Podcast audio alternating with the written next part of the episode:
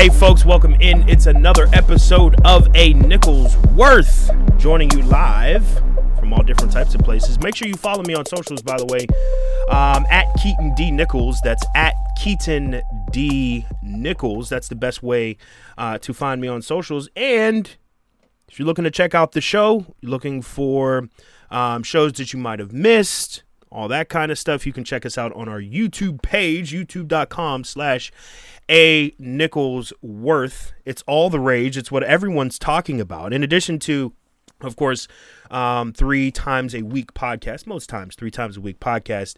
You also get a chance to check out my gaming channel. I do play some video games and stuff like that.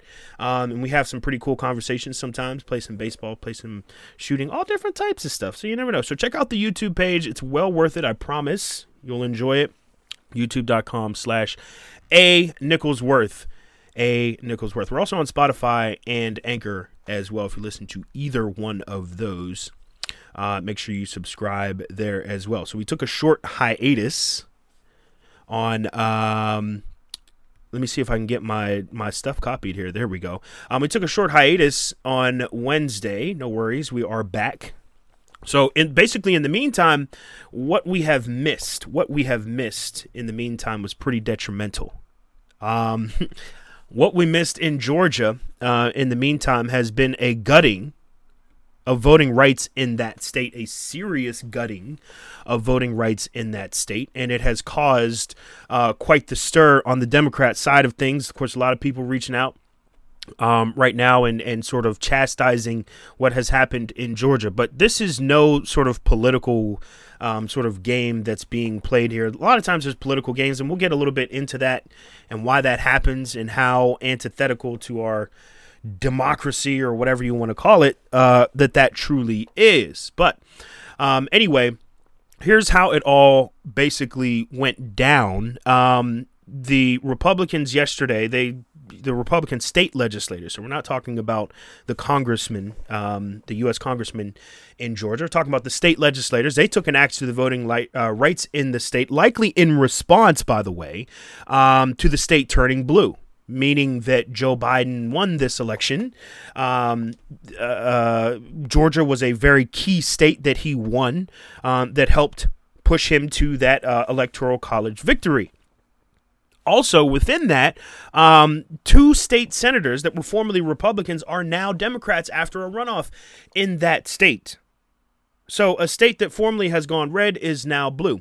Before we go any further, though, because I have to bring this up at moments and times like this, because oftentimes the electoral college is so heavily chastised and you have a lot of people saying look it's something that we need to get rid of. It's something that doesn't work.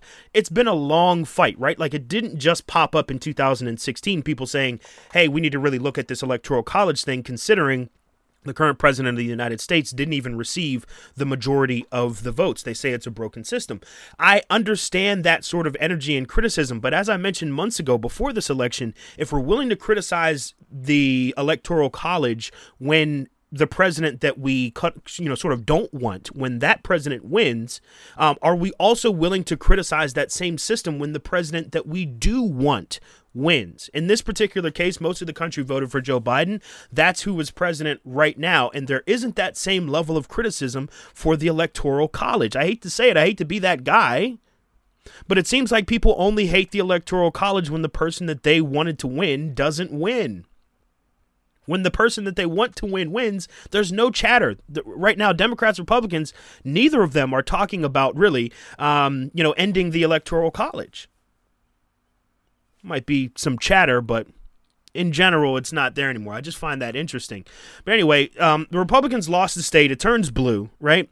And this is much to the ire of the Republicans, right? Like they had an opportunity in several, you know, I guess several opportunities rather um, to kind of hold this down, and really the Democratic blue wave or whatever you want to call it, black voters, um, you know, if you want to call it Stacey Abrams, you know, getting on the ground and and and doing the work that was necessary. All of that culminated in the Democrats sort of taking over what used to be a Republican stronghold there in Georgia.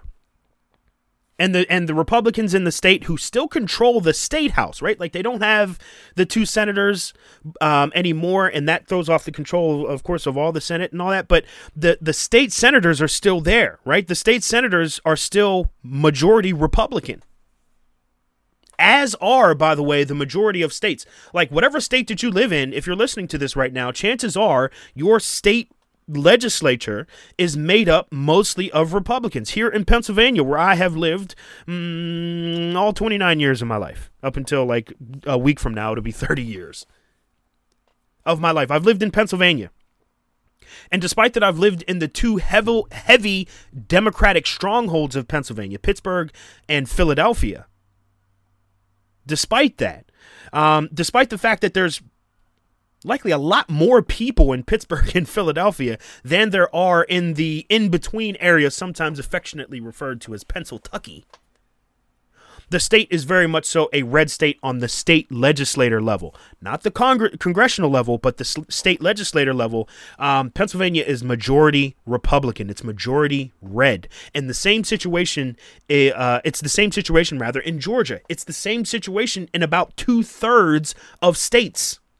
The two thirds of states have a majority Republican state legislator. And the changes that happened in Georgia this week were because of the state legislator. Important to note here, because the people that you see get a lot of shine, um, you know, the, the people that make a lot of statements, the people that make a lot of noise on the news are oftentimes at that congressional level and we think that these are the people these are the these are the folks that are, ultimately opening and closing the doors for what happens legislatively here in the country and they do have a lot of influence don't get me wrong but the state legislators still have a tremendous hold in many uh, well, in all states, of course, but the state legislators have uh, Republican state legislators have a tremendous hold in many states.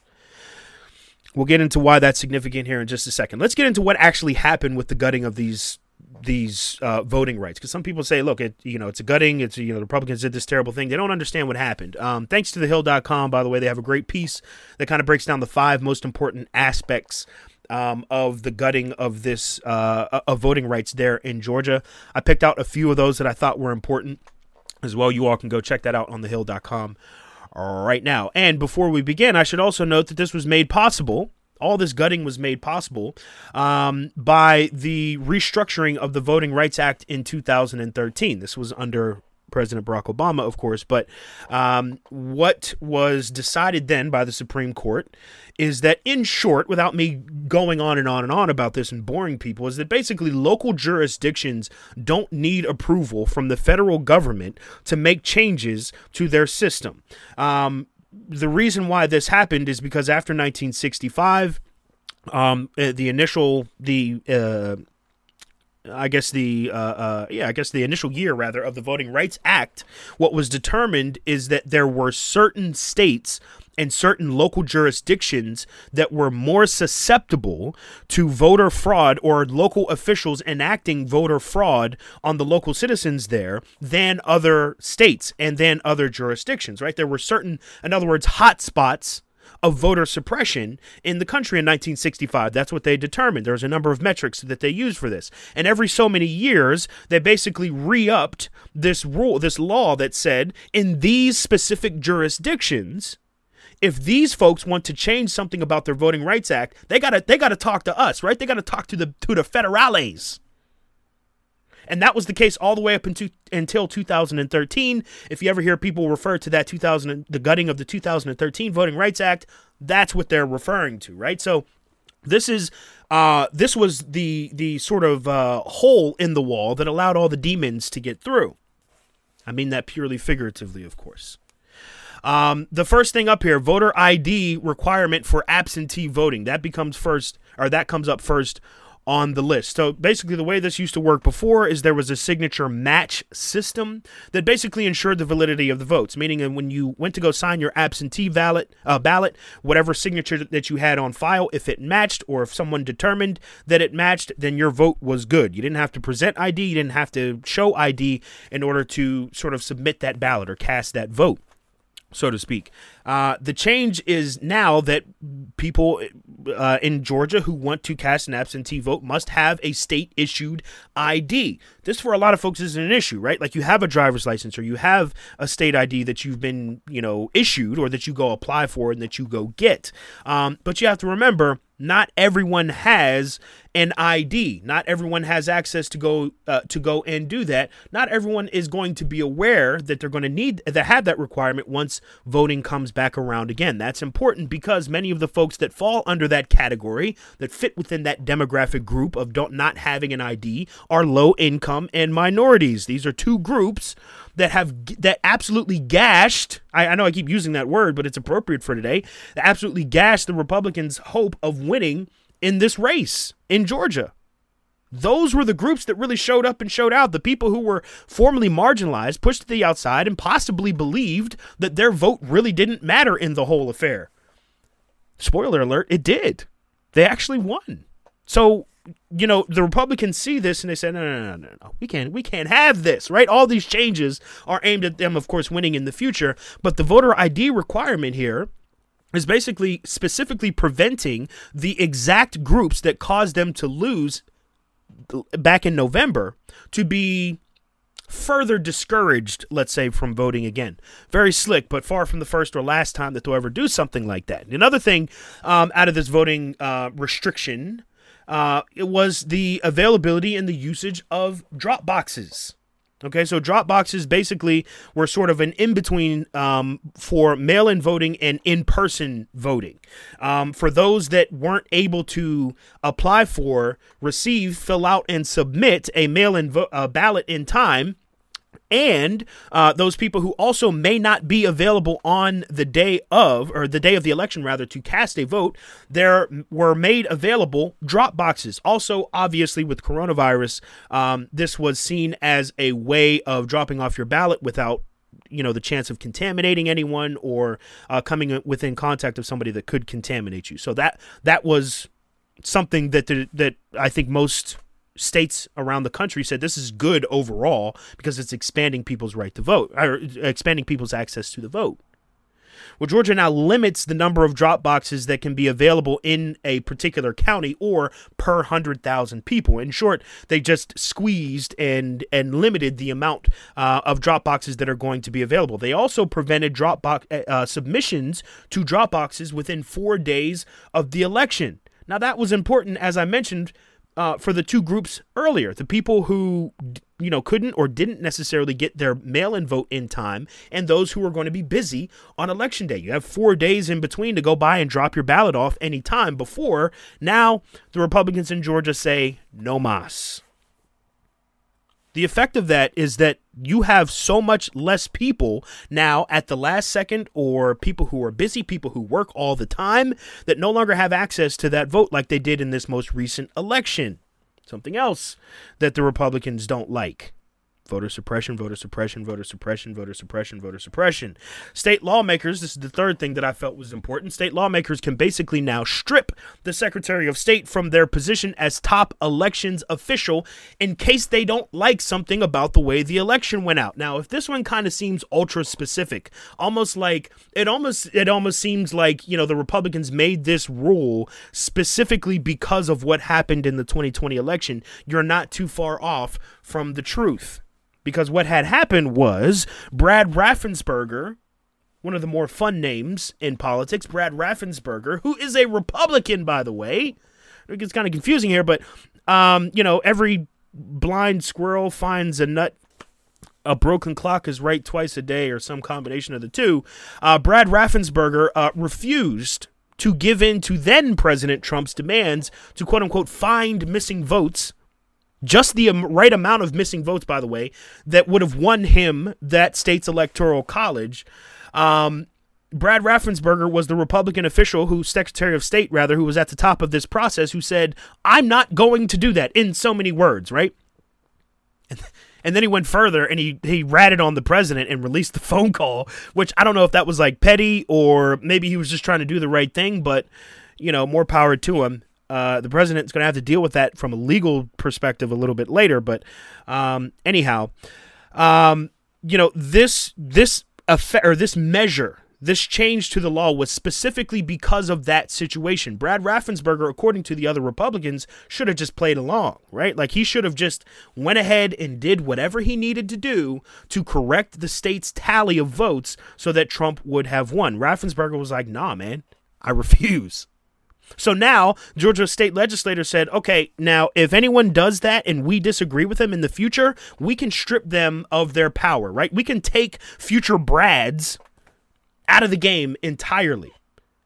So that if Brad is trying to stop this sort of government coup that's happening, that, that Brad won't be able to. We, the largely Republican leaning state legislator, can determine whether or not the election was a sham or not. That's important, right? That's an important one. Because despite how close we came to democracy breaking down at the very foundations of itself between November and January, um, November of last year and January of this year, it didn't. Surprisingly, but it didn't, right? And that was held together by Brad Raffensperger and others who looked at this and said, okay, man, we're not going to cross that line. We've crossed a lot of lines, but we're not going to cross that line. Georgia's uh, uh, local legislator there basically ensured that if the Secretary of State is not willing to cross, quote unquote, that line, that the legislator can do what they need to do to remove that person um, so that line can be crossed. In so many words. Disturbing? Yes.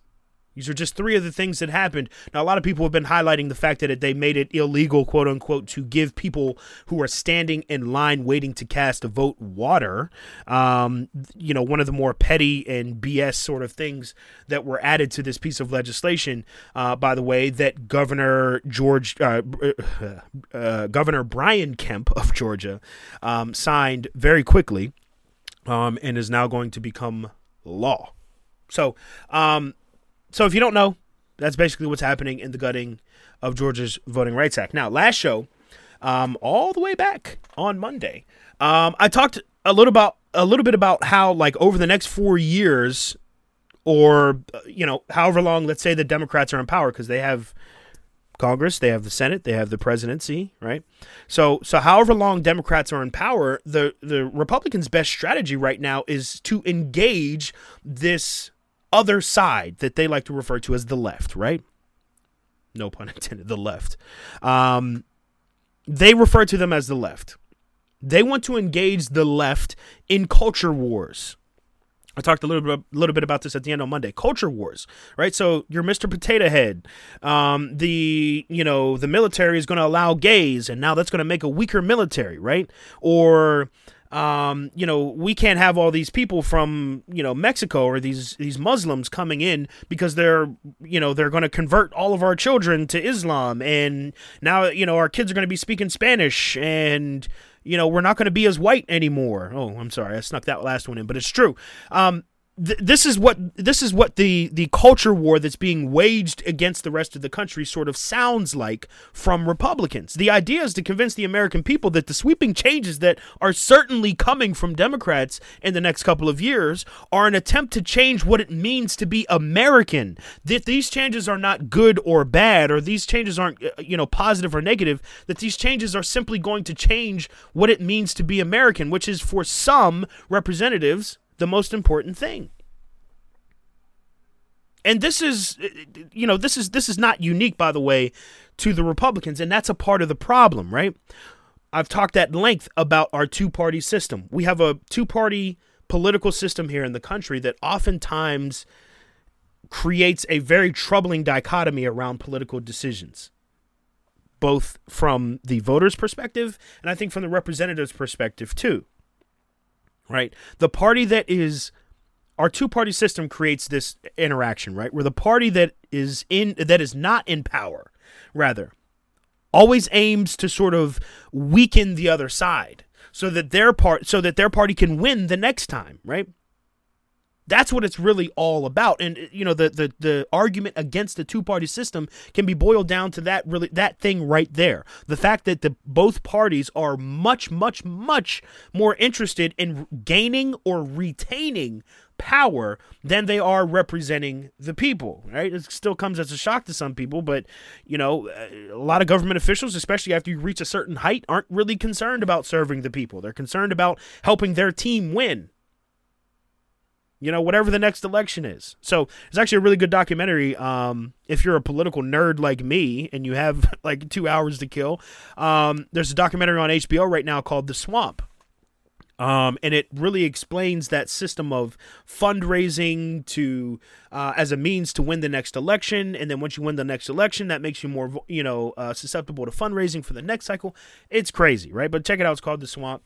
Um, but anyway, the same thing happened during the Trump term, right? The Democrats would attack the Republicans and therefore Trump um, because it was their role, it was their job. In a two party system, if you're not in party, that's what you're supposed to do. The problem was oftentimes the attacks against Trump and the Republicans weren't simply this partisan attack that was simply a part of the process. There were times in which the Republicans and you know aided Trump basically in helping to destroy different facets of the democracy.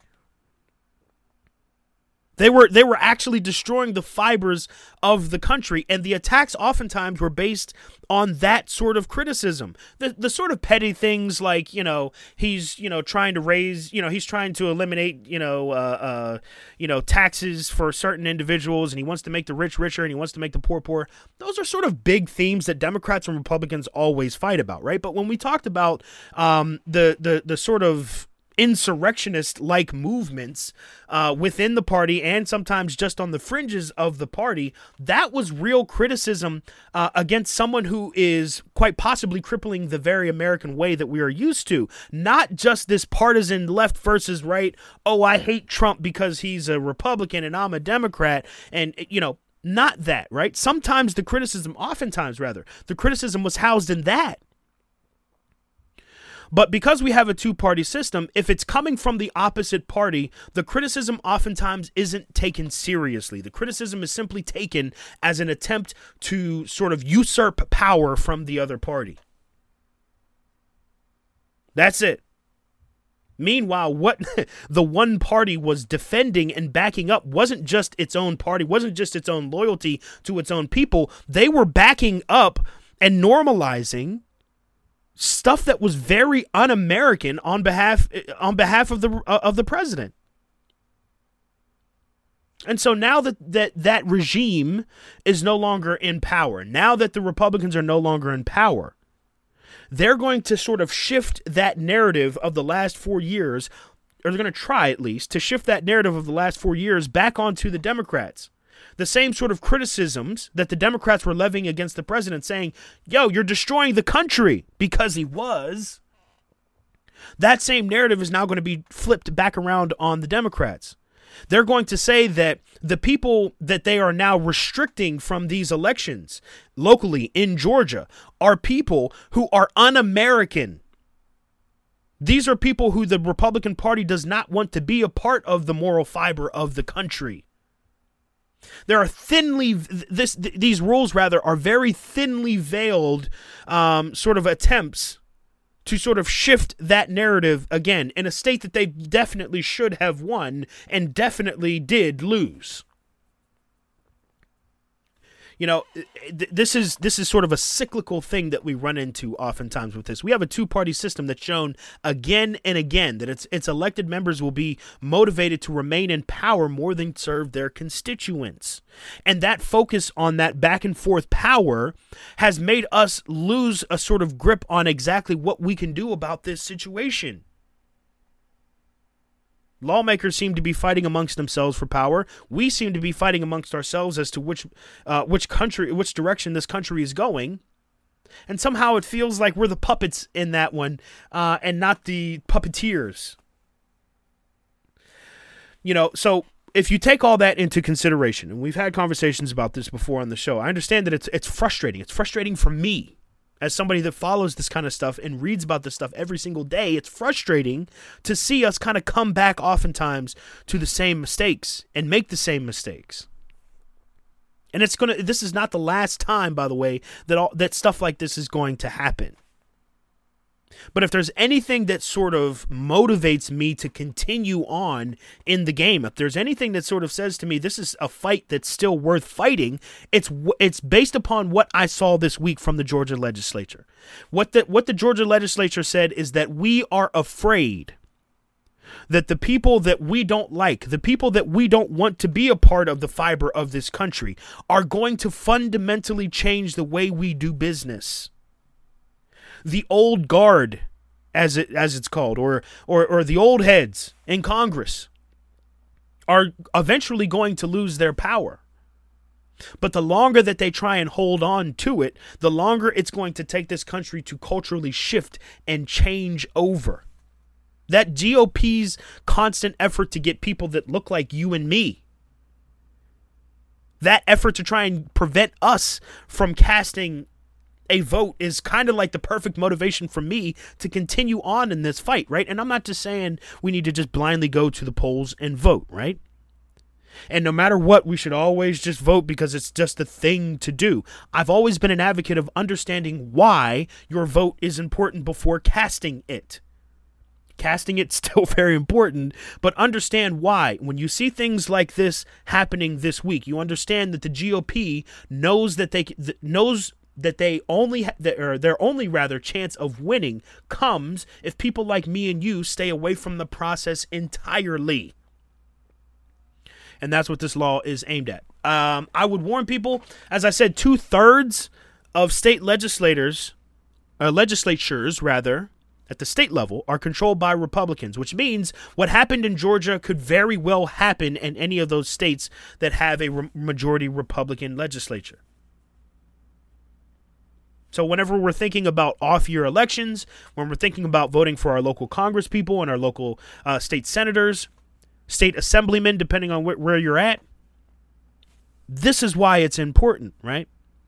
And if it seems like your choices suck or your choices are very uninspiring at that level, now you understand the reason why it's important to get behind candidates that you support.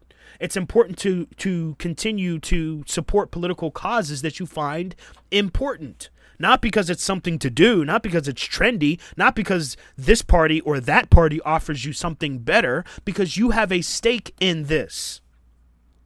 And taking away the ability or the access or the right in some cases to vote is a bold faced way of saying we are scared that we are going to lose our power, which seems to me like an open invitation for us people, as young people, especially, the young people that want to see some sort of control over our future, uh, uh, th- those that are focused on serving the people, people friendly representatives, this is the perfect opportunity for us to get in. Take what we know is ours, and let's not wait around for somebody uh, to sort of determine what we can and cannot do, uh, especially regarding voting rights. All right. Thanks for uh, listening in on this Friday. If you have some comments, leave them. Um, if not, we'll be back on Monday with a fresh edition of a Nichols Worth. Uh, check out the YouTube page, youtube.com slash a Nichols Worth. Also on Spotify and Anchor, you could you can subscribe now and catch up on all of the episodes of a Nichols Worth that you might have missed in the past. Check me out on socials at Keaton D Nichols. I'll catch you guys on Monday. Have a great weekend. Stay safe out there, everybody. Um, and let me know if you got stories, got interviews, all that other stuff that you'd like to engage in. Let me know. I'd love to talk about it. All right. Peace out.